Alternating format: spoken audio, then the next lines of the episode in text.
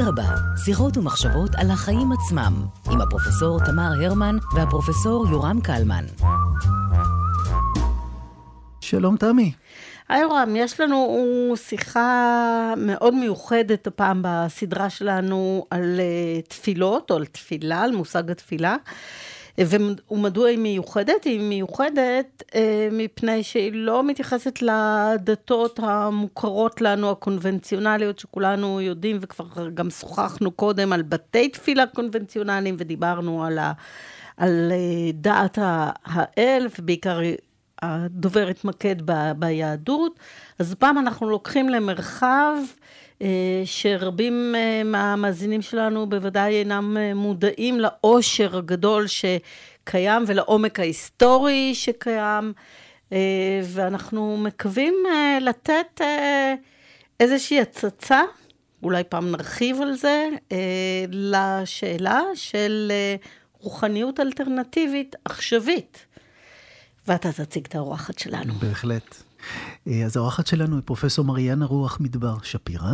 אה, פרופסור רוח מדבר שפירא היא חוקרת דתות, חוקרת תרבות, ומתעניינת בחקר התרבות המערבית העכשווית, בניסיון להבין את הסתירות התרבותיות שלנו ולייצר פתרון לכך.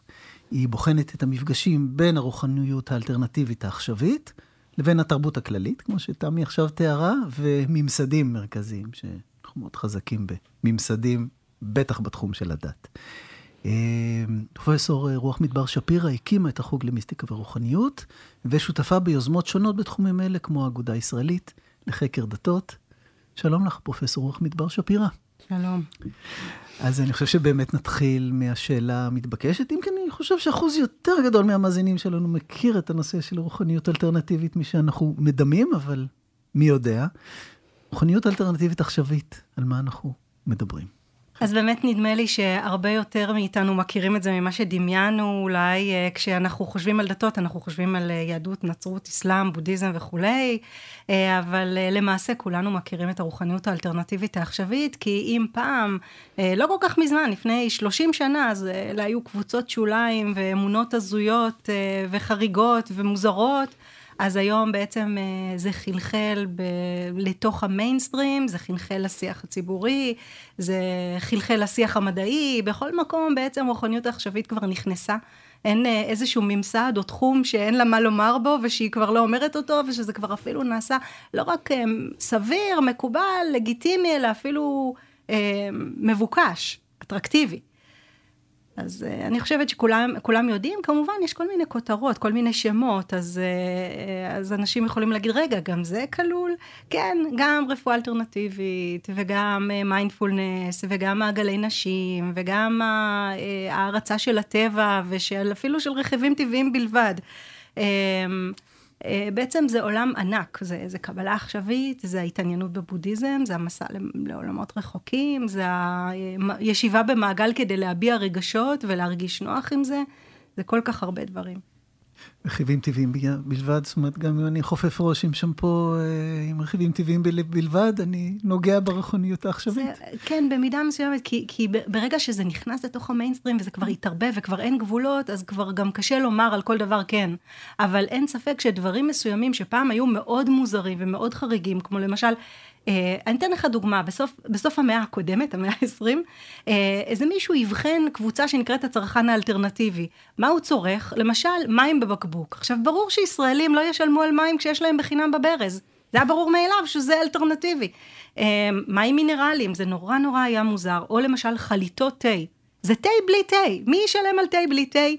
אז היום כולנו שותים את זה, ואתה כבר לא יכול להגיד שמי שצורך חליטה, או חליטת תה או מים אה, מינרליים הוא אלטרנטיבי, אבל, אבל יש איזה מין אה, סחף, כן? סחף. הרעיון הזה של הערצת הטבע, והמחשבה ש, שהטבע הוא מקודש, ושהוא מושלם והוא טהור, ואם אתה מתקרב אליו, אז אתה מתקרב אל הבריאות ואל התואר, אה, זה רעיון שבצורה הטהורה שלו, הוא מגיע מהרוחניות האלטרנטיבית. אבל הוא עבר מסחור ברמות כל כך קיצוניות, שהיום אה, כשאומרים אלטרנטיבי, זה לא בהכרח אה, בכלל אלטרנטיבי, אבל אנחנו כן היינו רוצים לקחת אותך לאלטרנטיבי, לא להשקעות אלטרנטיביות, למשל שהן אה, השקעות עם רמות סיכון הרבה פעמים מאוד גבוהות, אבל אני באמת רוצה לשאול אותך על אנשים ש, שתפיסת העולם שלהם והחיים שלהם זה לא מי ששותה בבקבוקים כמשהו אלטרנטיבי, כן. אלא באמת אנשים שאומרים, אנחנו יוצאים גם מבחינת לוח השנה, למשל. אה, למרות שאנחנו היום יודעים שחנוכה מתחבר לשאלת היום הארוך והיום הקצר ו- וכולי, אבל באמת, אני, אני, אני רוצה לדבר על, ה, על, המס, על המסורות שעברו איזה באמת אינקורפורציה, או נכנס לתוך החברה העכשווית, אבל זה מתוך רצון לברוח ממסגרות אה, מסוימות, מפני שהם לא נתנו תשובה לחלק מהצרכים. הזכרת רגשות, למשל, בהקשר הזה, מעגלי נשים. אה, וכדומה. אז באמת בואי נצטמצם לנו ל- ל- ל- לעניין של, של אמונה. והביקוש אחרי איזה שהם מקורות אחרים לאיזושהי הבנה של העולם ושל המקום שלנו.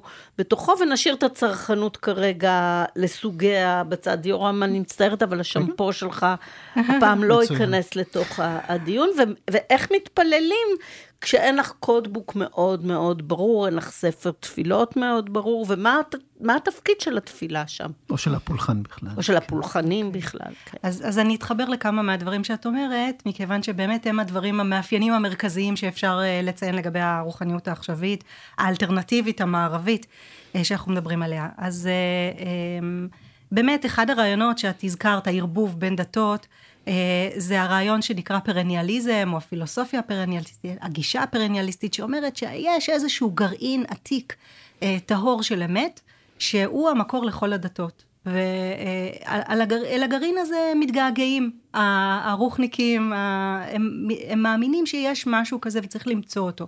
ואפשר למצוא אותו באמת במאמץ גם בתוך היהדות, גם בתוך האסלאם, גם בתוך אה, אה, כל דת שהיא. אבל מכיוון שעברו על הדתות האלה כל מיני דברים פחות טובים, כמו אנשי דת שהשתלטו עליה, והפטריארכיה, ואינטרסים, ואובדן, ושכחה, וסיאוב, אז, אה, אז כבר, אה, זה, זה כבר היהדות והאסלאם וכולי, הם כבר לא בדיוק בדיוק כמו שהם היו צריכים להיות, ונוצרו גם ההבדלים האלה בין הדתות השונות. אה, אז החיפוש אחרי הדומה בין הדתות, והתפיסות העתיקות ששמורות בתוך הדתות, ואותן תפיסות שיש להן גוון מאוד מסוים, שאולי הוא יותר מגי, יותר מעצים את הפרט, יותר קרוב לאימא האדמה, בכלל לנשיות, ועוד ועוד כל מיני מאפיינים. אלה הדברים שאותם מבקשים ואותם מחפשים, ואז יכולה להיווצר למשל יהדות ניו אייג'ית שמנסה לשחזר את הדברים האלה, הם, המקוריים והטהורים, וגם אין לה שום בעיה לערבב לתוכה סופיות או הינדואיזם או כל דת שהיא אחרת, פגניזם, מכיוון שבסופו של דבר הכל, הכל היה אמור להיות אחד, הכל אחד, ויש איזשהו אה, חיבור בין כל הדתות. אז זה רעיון אחד, אה, אולי זה יותר מרעיון אחד, כי זה גם הפתיחות לסינקרטיזם וכולי, לחיבור בין דתי. אה, רעיון נוסף שאת גם רמזת עליו זה הדגש על העצמי, כניגוד ל... אה, לממסד או לכל חיצוני. אז יש מצד אחד באמת העצמה מאוד מאוד גדולה של הפרט, עניין מאוד גדול בסמכות של הפרט, להעצים את הפרט, לגלות, לגלות אה, מה הוא נועד להיות, לגלות שהוא נועד להיות הרבה הרבה יותר ממה שהוא ולאפשר לה אה, לעשות את הדרך להתפתח, לצמוח, לטפח את עצמה, להגיע להישגים, להאמין בעצמה, לאהוב את עצמה, למצוא את האלוהות שבתוכה. אה, ממש העלאה של העצמי ואמונה שבאמת אני זאת שיכולה לברוא את העולם שלי, לשנות אותו, לרפא את עצמי, אה, להעניק לעצמי את כל, את כל הדברים שאני מחפשת מאחרים, וזה כבר יתחבר לנו עוד רגע לתפילה. אמ, ומהצד השני, כמו שאמרתי, זה הפסילה או הביקורת כלפי כל הכוחות החיצוניים, הסמכויות החיצוניות, הממסדים, תהליכי החברות שקיצצו לנו את הכנפיים מהרגע שנולדנו בהדרגה בהדרגה עד שהגענו להיות אה, עופות אה, שלא יודעים יותר לעוף. אמ, אז, אז יש ביקורת על תהליך החברות, על בתי הספר, על, אה, על המדע, שמגביל אותנו רק אה, לדלת אמותיו אה, של הרציונל, לדלת אמותיה של רציונליות, אה, ולכל מיני רדוקציות אחרות. ביקורת על הממסד הפוליטי, ביקורת על הממסד הרפואי, ביקורת על, על הפוליטיקה, ביקורת על כל דבר שהוא ממסדי והוא חיצוני והוא מחליש את הפרט. ואפשר להמשיך, כי יש עוד, עוד רעיונות מרכזיים, ב, דיברתי קודם על הטבע, הערצה של הטבע, הזכרתי קצת הערצה של נשיות, על כל אחד מהם אפשר להרחיב ולפרט, אבל ככה נסתפק בזה בשביל איזה מין אה, טעימה ראשונה של איזה סצנה, לאיזה סצנה אנחנו רומזים כשאנחנו אומרים רוחניות אלטרנטיבית עכשווית. אז באמת אם אנחנו מדברים על הפולחן ועל התפילה והשיח, מי אנחנו משוחחים? זאת שאלה מצוינת. אמ, אני רק אומר אולי שבתוך הרוחניות האלטרנטיבית, העכשווית, אין כרטיס חבר. אתה לא יכול להיות חבר, בקר... ב... ב... ולכן אתה יכול להאמין במה שאתה רוצה ולאמץ מה שאתה רוצה, וככה זה נראה. זאת אומרת, כל, כל קבוצה וכל אדם מאמינים במה שהם רוצים, גם משנים את דעתם וגם סותרים את עצמם. זאת סצנה שצומחת מלמטה. זה משהו שונה מהדתות המוסדות, שהן קצת יותר אה, מסודרות. אמ, אז אה, לכן, כל מה שאני אגיד הוא נכון לקבוצות מסוימות, או, או לרוב, או לקבוצה משמעותית, אבל הוא לא נכון לכולם. אז למי אתה עורך את הפולחן? אם אמרנו שצריך להעלי, לעשות דאיפיקציה, העלאה של העצמי, אז, אז למי אני מתפללת? הרי אני זאת שבוראת את המציאות שלי. הכוח הוא בידיי. מה שאני אדמיין, מה שאני אחשוב, מה שאני אומר, אה, הציפיות שלי, האמונות שלי, הן מתגשמות בחיים שלי, במציאות שלי. אם אני מאמינה שאני לא ראויה, אז אה, יבוא לידי ביטוי בכישלונות חוזרים ונשנים, באכזבות, בטראומות, במערכות יחסים אה, פוגעניות. ואם אני חושבת שאני לא ראויה לאהבה, אז יכול להיות שאני לא אמצא אהבה, או שאני אמצא אנשים שינצלו אותי ויפגעו בי שוב ושוב, אז אני הולכת לסדנת מודעות עצמית. ואני חוקרת. ואני חשיבה ב... חיובית. גם, yeah. כן. אני מתחילה לחקור מה, מהו העולם שממנו נוצרה המציאות הבעייתית שאני נמצאת בה, ואז אני רואה איך אני יכולה לתקן אותה. איך אני יכולה לתקן אותה? באמצעות שינוי של האמונות שלי ושל המחשבות שלי. אז ככה, אני לא צריכה להתפלל לאיזה גורם חיצוני, כי הגורם שיצר את כל הבעיות הוא אני. הוא, הוא הכוח הבורא האלוהי שבתוכי. שהגשים את המציאות של האמונות הפגומות שלי. אז אני יכולה לתקן את האמונות הפגומות שלי. אה, אז למשל, אם אני רוצה לעשות איזה מין טקס פולחני כזה של אה, אה, תיקון המחשבה שלי, בצורה שיטתית, כדי ש... כי מחשבה זה דבר שלא קל לשנות, אז יש דרך אגב, למשל אחת המורות הרוחניות, סתם שנזכיר איזה שם, לואיז היי, מורה רוחנית אמריקאית, שטוענת שהיא נרפאה מסרטן חסוך מרפא בדיוק בשיטה הזאת, באמצעות בירור עצמי ו- ושינוי של המחשבות שלה. יש לה ממש ספר שיש בו טבלה של כל המחלות והמיחושים אה, שאפשר לדמיין, מכאבים בטחול ועד אה, ציפורן חודרנית ונשירת שיער ו- וסרטן בשחלה, הכל. ולכל אחד מהם יש אה, איזשהו משפט שצריך לומר אותו. עכשיו, המשפט הזה הוא לא תפילה, הוא מוגדר כמחייבה, או מחייבה זה מחשבה חיובית, זה הלחם חדש רוחני אה, ישראלי.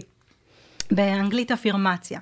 בעצם, למה אפירמציה? כי בעצם זה מאשר את המציאות. זה לא מבקש מציאות, זה מאשר את המציאות. אז למשל, אני לא אגיד, אה, הלוואי שלא יהיה לי יותר סרטן שחלה, אלא אני אגיד, אני מקבלת את הנשיות שלי, אני אוהבת להיות אישה, הנשיות שלי, אה, אני בהרמוניה עם הנשיות דברים שכאלה, שבעצם מקבלים אה, על, מקב, על דרך החיוב. אני לא אשתמש בלא. אני לא אגיד, אני לא דוחה את הנשיות שלי, אני לא שונאת את, אני לא אשתמש בלא, אלא אני אתאר את זה על דרך החיוב. אז כמובן אפשר להשתמש במרשמים של לואיז היי, אבל אפשר גם לעשות מרשמים הכי טוב ברוחניות העכשווית, מרשם אישי. Uh, את בונה לעצמך את המשפט שהוא בדיוק בדיוק תפור על מידותייך uh, ומשתנה כל יום בהתאם להתפתחות של הסרטן, חס וחלילה. Uh, כן, אז זה, זה למשל דוגמה לאיך אה, בעצם הצורה שבה אנחנו מתבטאים, המילים שאנחנו בוחרים, מאוד מאוד מקפידים. איזה מילים אנחנו בוחרים, איזה מילים אנחנו נמנעים, איך אנחנו מתנסחות, מה המילים שאנחנו אומרות. הרבה מחברותיי הטובות בשדה הרוחני, מכיוון שיש לי נטייה ביקורתית, אז הן הרבה פעמים מתקנות אותי, אומרות לי, אל תגידי את המשפט הזה. את הרי בוראת לזה, כאילו, מה שלומך? אל תעני לי. אם את אומרת לי מה שלומך, כבר, רק תגידי שהכל טוב. קצת קשה לנהל ככה שיחה בשבילי. אה, אבל כמובן יש כל מיני אה, זרמים בתוך הרוחניות העכשווית, יש גישות שהן אה, קצת פחות קיצוניות, שהם יגידו אוקיי, זה לא אני בוראת את המציאות שלי, זה כולנו ביחד בוראים את המציאות. אז יש, יש איזה עניין להכיר גם במה שקורה לנגד עיניך. ולכן גם באמת תפילה יכולה להיות יותר קבוצתית, או... כי, כי אגב, במה שאת מתארת, יש איזושהי ממש האשמת הקורבן, זאת אומרת, יש איזה תת, תת של הדבר הזה שאומר, אם משהו אצלך לא בסדר, זה את, בעוד שאנחנו יודעים שהרבה פעמים זו החברה, זה, זה מי שמקיפים אותנו, זה המוסכמות. זאת אומרת, יש פה איזה משהו שהוא מצד אחד מנסה להעצים, מצד שני יכול מאוד מאוד להחליש. כן. ואני חושב שמה שדיברת עליו עכשיו, של ההסתכלות היותר, אה, יותר באמת קהילתית, היא, היא מעניינת. אז איך, איך, איך, איך זה קורה אה, ברמה הקבוצתית? אתה עלית על נקודה מאוד משמעותית. קורבנות זה אחד הדברים שבאמת הרוחניות העכשווית, אי אפשר להגיד שונאת אותם או מתעמתת איתם, זה, כי, כי הם נמנעים מכל הרגשות השליליים והעימותים. כל מה שאפשר להימנע ממנו בעניין של עימות, אה, באמת זה, זה המטרה.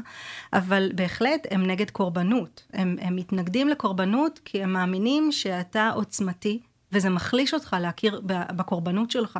אתה חייב לקחת אחריות על עצמך, על גורלך, על, על אפילו אם נולדת למצב מסוים, אז פה נכנס איזשהו אלמנט רוחני של, אוקיי, אמ, אולי בחרתי בזה בגלגול הקודם, או כל דבר אפשר להציג אותו לחיוב, יכולתי גם לא להיוולד, תמיד אפשר להסתכל על דברים, לפרש אותם אחרת. יש כל מיני דרכים להתמודד, בעצם האלמנט של הפרשנות הוא מחליף כאן את העניין של התפילה, של איך אני מפרשת את המציאות, איך אני מתארת אותה, איך אני מכירה בה, או לא מכירה בה. אמ, אז שוב, זה, זה קבוצה אחת. אם אנחנו מדברים כבר על עניינים יותר קבוצתיים וקהילתיים, אפשר לראות את התפילה באה לידי ביטוי אה, ברוחניות עכשווית גם במעגלי שירה. אה, מעגלי שירה מקודשת, זה לא, שלא תחשבו עכשיו שרה לשרון. או עינת השרוף. אז, אז אה, מעגלי שירה מקודשת זאת סצנה אה, שמאוד מאוד רווחת בישראל, אני חושבת שהיא חזקה בישראל יותר מאשר במקומות אחרים בעולם המערבי, שבהם יש רוחניות עכשווית.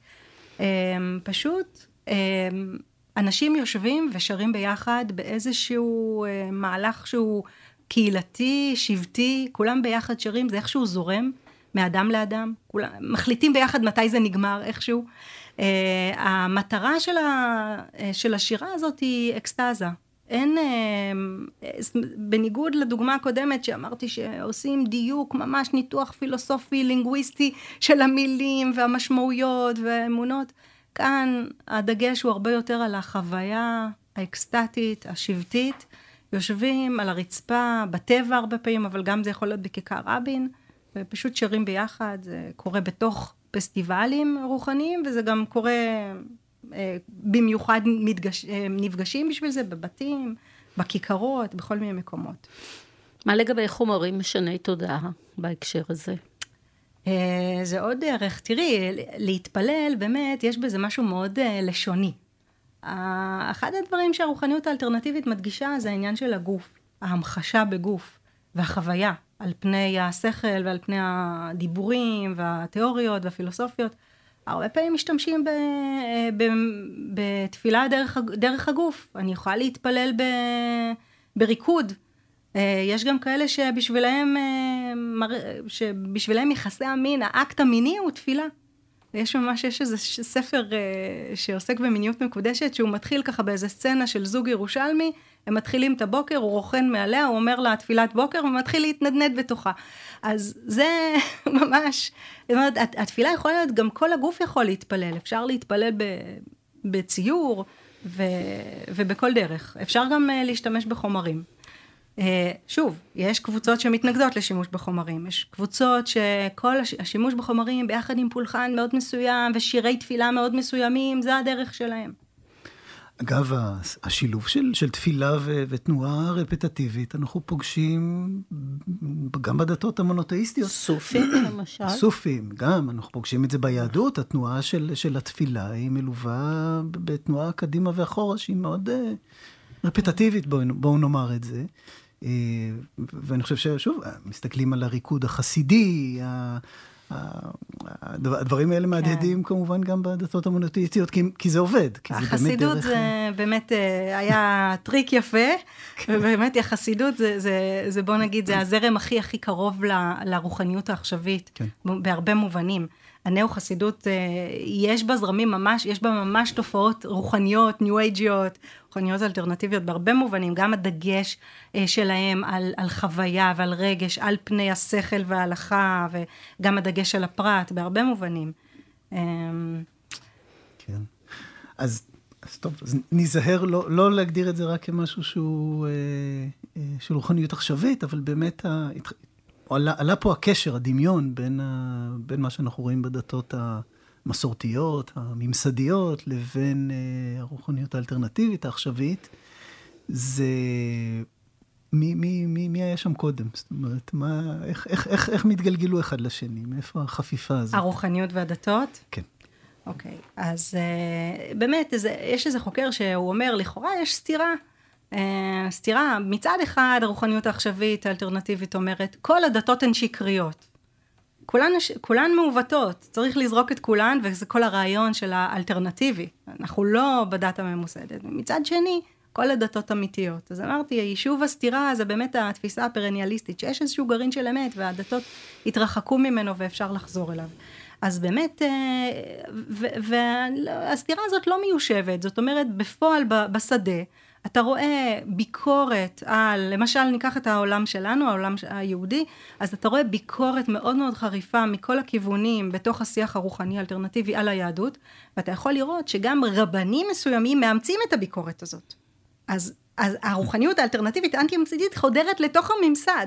ודרך אגב, גם בכנסיות באירופה, אתה יכול לראות גם את הרוחניות האנטי-ממסדית חודרת לתוך הכנסייה ומשנה אותה מבפנים. זאת אומרת, זה כבר, וזה חוזר לפתיח שלנו, שכל הגבולות כבר היטשטשו. אבל כן, הרכיב הברור הוא שהיא, שתהיה ביקורת. אה, ביקורת על הממסד ו, אה, ועל הקולות החיצוניים, למשל בנצרות זה מאוד חזק העניין הזה, שבעצם יש לך אנשי דת שמתווכים לך את אלוהים, אין לך קשר ישיר עם אלוהים, וזה זוכה לביקורת מאוד מאוד חזקה בעולם הנוצרי, בהקשר הרוחני אלטרנטיבי. בעולם היהודי יש דברים, גם הדבר הזה מושמע, אף על פי שהרבנים לא אמורים להיות בדיוק המתווכים, אבל זה קורה הרבה פעמים, כי הם המומחים, במיוחד בהקשר הישראלי, חילוני.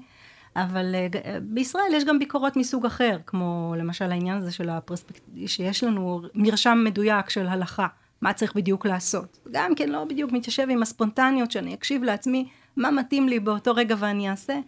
אמ, או עניין, הרעיון של כפייה דתית, אה, שזה עניין יותר גם שמגיע מבחוץ.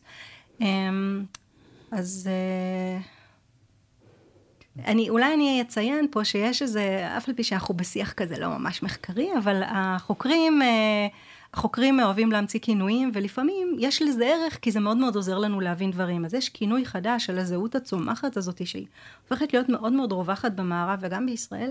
אה, זהות שאנשים כאילו שואלים אותם, אה, אתה דתי, אתה חילוני וכולי, ואז הם אומרים, בראיונות הם אומרים, אני דתי אבל לא רוחני, אני, אני סליחה, אני רוחני אבל לא דתי.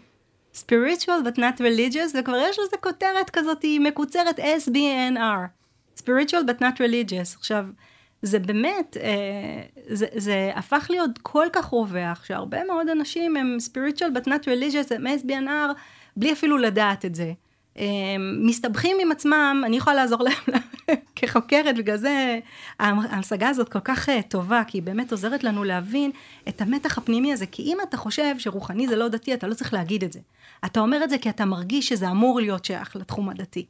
כי במובנים מסוימים אתה כן לוקח מתוך התוכן הדתי, אתה כן מאמץ חלקים מהקבלה ובטח מהחסידות, ופתאום אתה מוצא איזה פסוק ואתה מוצא את עצמך במעגלי שירה מקודשת, שר שירים מתהילים, לא משנה שהם לא מסתדרים לפעמים במילים, אם תרצו אני אספר על זה. אמ, אז מצד אחד אתה מאמץ את זה ואתה כולך באקסטזה מאיזה פסוק בתהילים, ומצד שני, זה, אתה, יש לך ביקורת על הדתיים ועל הממסד הדתי, ולא מתחבר. ביקורת עמוקה. לא ביקורת חילונית, ביקורת רוחנית, שזה לא ככה נכון, ככה זה לא מקדם אותנו רוחנית, זה טעות. אמ, אז... אנחנו ניסינו להכניס קטגוריה כזאת בסקרי דת קהל שאנחנו עושים. אה, ובאמת היה לנו בדרך כלל עד שלושה אחוז שבחרו בקטגוריה הזאת. אני חייבת לומר שזה היה משהו שהיה יותר חזק בתקופות מסוימות וקצת ירד לנו דווקא. אה, אני חושבת שיש פה אה, איזושהי אה, דווקא בריחה לדת היותר ממסדית בשנים האחרונות, מכל מיני סיבות ש, שכרגע אנחנו לא, לא, לא נדבר עליהן. אבל אני רוצה לשאול את השאלה של תפילה זה דבר שהוא פונקציונלי בקבוצות הרבה מאוד פעמים. יש את התפילה האישית, אבל היהדות מחייבת אותנו למשל אותנו, את מי שנמצא במסגרתה למניין ומניין של גברים וכדומה, והרעיון הוא ליצור איזשהו קשר. עכשיו, אם התפילה היא לגמרי אינדיבידואלית ולגמרי אין לה אה, ליטורגיה ברורה ו- ו- וכדומה, אז זה סוג אחר של פונקציה בכלל, ואז השאלה אם בכלל אנחנו יכולים לדבר אז על משהו שהוא קבוצתי מעבר למגלי השירה וכולי שאת מתארת לנו, כי בהתחלת הדברים שלך אמרת דבר מאוד מעניין, שאת יכולה להתפלל ובעצם, ואם את המרכז, אז את בעצם באיזשהו מקום מתפללת לעצמך, ואז איפה זה, איפה זה מחבר בשאלה הזאת. אז זה בעצם, הפונקציה של התפילה היא לחלוטין שונה, אה, הסוג הזה של, ה, של התפילה, ממה שאנחנו רגילים כשאנחנו מדברים על תפילה כמשהו שמביא אנשים אה, ביחד. ואז השאלה באמת, האם באמת יש אנשים שמסתפקים באלמנט של התפילה העצמית הזאת, או שהם תמצאי אותם גם במקומות היותר קבוצתיים. זאת אומרת, עד כמה זה מספק? גם וגם וגם. אה, הרוחניות העכשווית היא, היא בדיוק מייצגת את כל ההתלבטויות שלנו כאנשים אה, חילוניים, מודרניים או פוסט מודרניים. אנחנו מצד אחד אה, רוצים את הלבד שלנו ושאף אחד לא יכתיב לנו ולהאמין במה שאנחנו רוצים וגם לא להגיד לאף אחד מה זה וגם לשנות את זה לפי מה ש... וגם מצד שני פתאום חסר לנו, ואז אנחנו רוצים להיפגש עם אנשים, או שפתאום אנחנו מוצאים את עצמנו נורא מתחברים, נורא מתרגשים באיזה הקשר. אז כן, אז גם וגם. אז האנשים האלה יכולים למצוא את עצמם מתפללים באיזה סוואט לודג' באיזה יום שישי, כי הם באו לאיזה מסיבת רווקות של חברה, וכולן מתפללות ביחד. והן גם מתפללות למען הזוגיות שלה, וגם למען עצמן, וגם דרך הרחם שלהן הן מעלות את כל ה... הנשיות המקודשת בעולם, ואת השלום העולמי, ואת החולאים של הפגיעה באקולוגיה, הכל ביחד, זה גם וגם וגם. וגם מצד שני, יומיים אחרי זה הם אפילו לא ממש זוכות שהם עשו את זה, כי כולנו כל כך עמוסים ושייכים לכל כך הרבה הקשרים, אז אחר כך הם, הם לא יהיו יותר באותה קבוצה, ו, ואולי אחרי שבועיים שלושה הם ימצאו את עצמם באיזה מעגל אה, שירה פתאום, באיזה פסטיבל אה, בכנרת או לא. זה, זה, זה, זה, זה מאוד משתנה, זה כל הזמן... אה, כן, זה לא איזה מין קבוצה כזאת אחת שאפשר לזהות אותה ולהגיד, או, oh, הנה, ככה ו- וזהו. אבל יש לי uh, משהו לומר uh, על העניין הזה של uh, זיהוי עצמי כרוחני שאינו דתי. אני חושבת שזה זיהוי שלנו החוקרים. זה מונח שהוא עוזר לנו החוקרים. זה לאו דווקא המונח שאנשים בשדה יבחרו בו או ירגישו נוח איתו כשהוא מגיע. יש הבדל כשמשהו מגיע בצורה מוכתבת לבין משהו שמגיע מהמילים שלי, אפילו אם את תחזירי למישהו את מה שהוא אמר, יכול להיות שהוא כבר ישנה אותו, אבל הרעיון בהמשגה הזאת זה שאנחנו דרך זה מבינים משהו על המאפיינים של האנשים האלה, לאו דווקא שהם באמת יזדהו עם זה. אני אתן לך עוד דוגמה, למשל עשו פעם מחקרים, כמה, כמה ניו אייג'רים יש בארצות הברית. אז נתנו לאנשים רשימה ושהם יסמנו לאיזה דת הם שייכים, אז הרבה אנשים אה, סימנו מלא מלא, מד... היו שם 40 ומשהו דתות, לא סימנו כמעט אף אחד לא סימן ניו אייג'. אבל הרבה יהודים הם ניו אייג'ים והרבה בודיס, אנשים שהגדירו את עצמם כבודהיסטים הם סוג של ניו אייג'ים והרבה אנשים הם גם, והרבה אנשים הם חילוניים וניו אייג'ים אבל הם פשוט לא יסמנו את זה בשאלון. אז ככה, זה חמקמק, צריך תמיד uh, לעשות איזה מין uh, שילוב, את יכולה לראות אפילו, ו, וגם יש שינויים מאוד מאוד עזים בדבר הזה ומצבי רוח, הלכי רוח כאלה. אז, אז כן, למשל, אם את תראי את הנושא של מדיטציה, שבשנות ה-80, את רק היית אומרת מדיטציה, ישר היו מדמיינים, רגע, זה קשור משהו לכת השטן, רגע, את באה לרופאה שלך, יש לה את הכפתור מתחת לשולחן שהיא לוחצת דחוף לאשפוז כפוי. זה היה ממש מפחיד, ממש מסוכן, וועדות אה, בין משרדיות אה, כאן אה, באו להגן על הדמוקרטיה, על רוח האדם, על, ה, על, ה, על מה שמלכד אותנו עוד כחברה ישראלית, וכל מה שמאיים על, ה, על הטוב, על היפה, על ההומניזם וכולי. היום בגן הילדים אנחנו מלמדים מדיטציה. בדיוק, בדיוק. עכשיו, לא רק זה, גם מיינדפולנס בכלל הוא חדר לשיח הרפואי ברמות כאלה שאני באמת תמהה.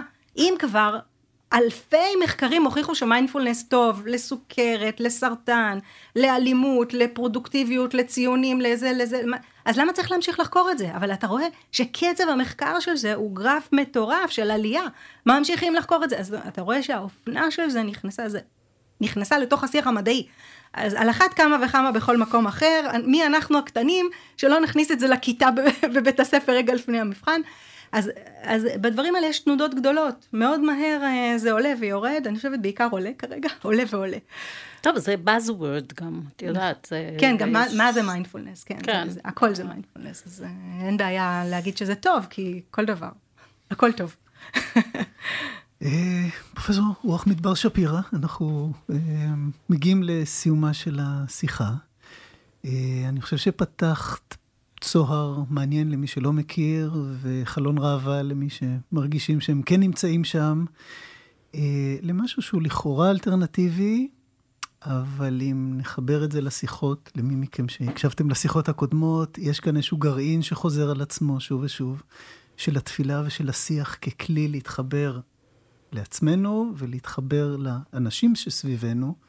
ואני חושב שגם עד כמה שהרוחניות האלטרנטיבית העכשווית לכאורה מנסה להתרחק מן הדת, היא העבודה של השיח הזה, של המילים, של השימוש במילים, בתנועה, במוזיקה. אה, זה באמת רכיב שמחבר את כל הדברים האלה, כי כנראה שזה האנושי שבנו. אז תודה על שיחה מרתקת. תודה לכם. תודה.